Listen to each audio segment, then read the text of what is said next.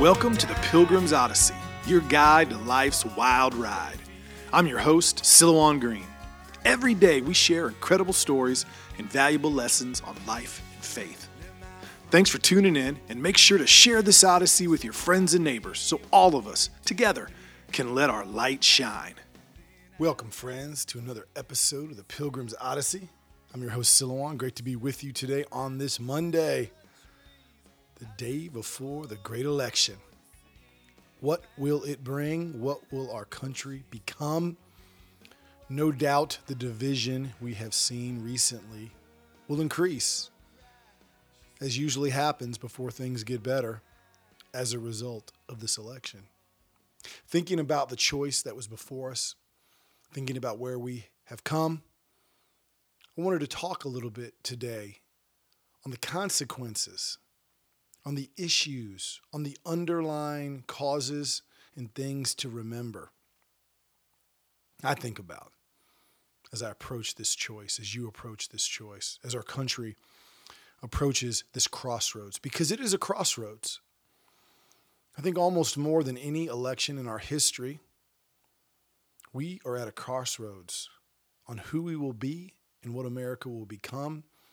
And the change, if it occurs, will be quick and it will be severe. As we talked about a few weeks ago, looking at George Washington's farewell address, what made America what it was? What gave it the greatness it would build upon and grow upon was primarily two things, according to George Washington and according to me liberty and faith. Liberty was the thing that would allow us to take the risk, to dream, to think we could be bigger than what we are as a nation and as individuals. Pioneers to cross the plains, men and women to grow businesses, establish colleges, risk to invent things, risk to grow things. And faith was the thing that not only bound all of that together, but it made sure our liberty wouldn't run amok, that liberty wouldn't turn into selfishness, that liberty wouldn't turn into pure conquest. Liberty run amok can bring out the worst of us. Faith brings out the best of us and allows that liberty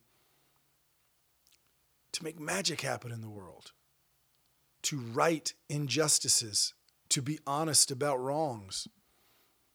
Does the history of our country have bad things? Well, of course it does. I mean, America was founded at a time there were kings. People were in horrible wars constantly. There was sickness, depravity, unsophistication, a divided world, you know, many, many smaller countries, tribes. I mean, it was a tribal world. I mean, think of what America was. So, of course, a country birthed in that was going to be born with some birth defects, chauvinism, slavery, all kinds of things that were everywhere in the world. And I like to believe every step of the way, all those things in our past that it's easy to look back and point a finger at, we overcame them because of what we were founded upon liberty and faith. That liberty gave us the freedom to correct our wrongs, and faith is the thing that guided us in overcoming them. Now, in George Washington's farewell address, what did he say was the greatest risk to those two values that would propel us as a country? The greatest threat was what? Internal politics that caused division. And ultimately, it happened. And then what happened? It made government the arbitrator of what was moral because of those divisions. And as we had more divisions and government became more powerful, what began to happen? Government began to replace our faith. When we were originally founded and you lived out in the frontier, government had very little impact in your life. It protected the borders, it had tariffs on trade, and that was about it. And what with very little restriction from government, made people do the right thing, made people grow this country. It was faith, it was our morality. And there was this delicate balance between freedom and morality. And one kept the other from being corrupted. But then what happened? Politics, internal divisions, caused government to become more powerful. As government became more powerful, it began to be the arbitrator of what was right, what was wrong. It began to be our morality. And as it grew, undoubtedly, expectedly, faith was diminished. The importance on faith was diminished. The very thing that in our founding, our Constitution protected, began to go away. Now, it's not surprising when you look around the world today, there's many, many millions of people looking for something to make things right. See, when you see Antifa burning things down, they still want things to be right from their point of view, whatever that is. The problem is, most of those kids, I guarantee you, grew up with no morality or faith taught to them other than what school teaches them or the government teaches them. That's it. And they begin to see that as the arbiter. And then if they could control that, they could make right and wrong whatever they wanted. Right and wrong is whatever the person in control of government says. And if I'm in charge of government, I get to say what's right and wrong. And then all of a sudden, that begins to take away the bedrocks of what founded us because government replaces faith. As government decides what is right and wrong, it takes away our liberty because it tells us how to live. Do you see how that works? It's insidious in a way because for the people informed and grown, not in church without faith, they're searching for the right thing. They're searching for what is right. But because of our schools, our colleges, people that want to pervert the system to get what they want, they are told you will only find right injustice in government. And what they fail to show people is and tell people is that can change based upon who's in charge. You know, right now your people get in charge and they're telling you how to live and you like it, well, you're all good with it. But what if the other person gets in charge and now they're telling you how to live? Not so good.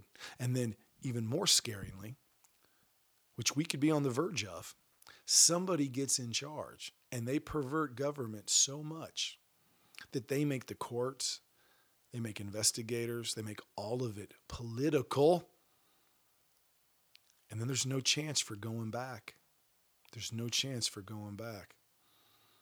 I probably shouldn't do this, but you know, there's one person who was investigated for four years that at the end of the day did nothing wrong other than people don't like him. And our courts and our justice system was all perverted to take that person down. There's another person that there is evidence that they use their position to make money. Their emails, their phone records, there's eyewitnesses, and all those powers that were willing to make up stuff against one are now willing to ignore the other.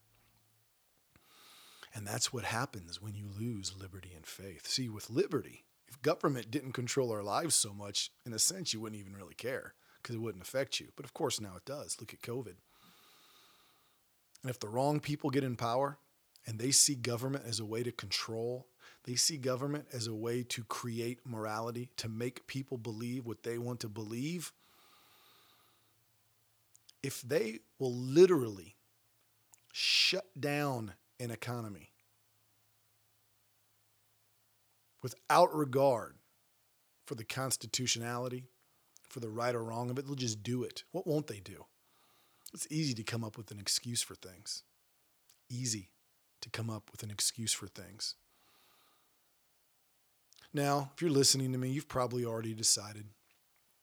Maybe you're mad at me right now. Maybe think I'm being unreasonable. If you agree with me, you probably already agreed with me. So I guess maybe if you're not sure, vote for liberty and faith. That is what America is founded upon. And if you want more of it, vote for it. If you want less of it, if you want the government to tell you what to do, knowing that that could always change, might not be what you like, well, don't. Now, I would imagine considering what I do, who I speak to, most of you listening are for liberty and faith. There's still time. Talk to your friends. Get out and vote. It's that important. We are at a crossroads. You always hear this is the most important election in our history, but this is the first election that people are blatantly out to take away the bedrock of our country, our liberty and our faith, and replace it with government doing all of it. And the way that that side has behaved the last four years, they have showed they will do anything to do it. The ends justifies the means. They will persecute and prosecute innocent people. They will scapegoat. They will lie. Liberty and faith is on the line. Rise up, my friends. Be unashamed. Be proud. Fight for what has made us great. Fight for what allows us to overcome evils. Fight for what allows us to become better. Fight for what allows us to be a light. We are imperfect, but we will only reach perfection through liberty and faith. We will not reach it through a few powerful people telling us how to live. Fight. So until next time, which will be tomorrow, I have a special treat to discuss for you on election day. I want you to aim high. Spread your wings and keep your eyes on the things that matter. Liberty and faith, never more important. That is what our country is. Don't let anyone tell you differently. We are flawed and we have been flawed. And the thing that allows us to overcome it is liberty and faith. And anyone that would try to take that away from you needs to go down. I'm your host, Silouan. Peace. You've been listening to the Pilgrim's Odyssey. Make sure you comment, share, and like this podcast so all of us together can let our light shine. For books, videos, and more content from me, your host, please visit Silouan.com. That is Silouan, S I L O U A N.com. Until your next visit on the Pilgrim's Odyssey, I'm your guide on life's wild ride, Silouan Green.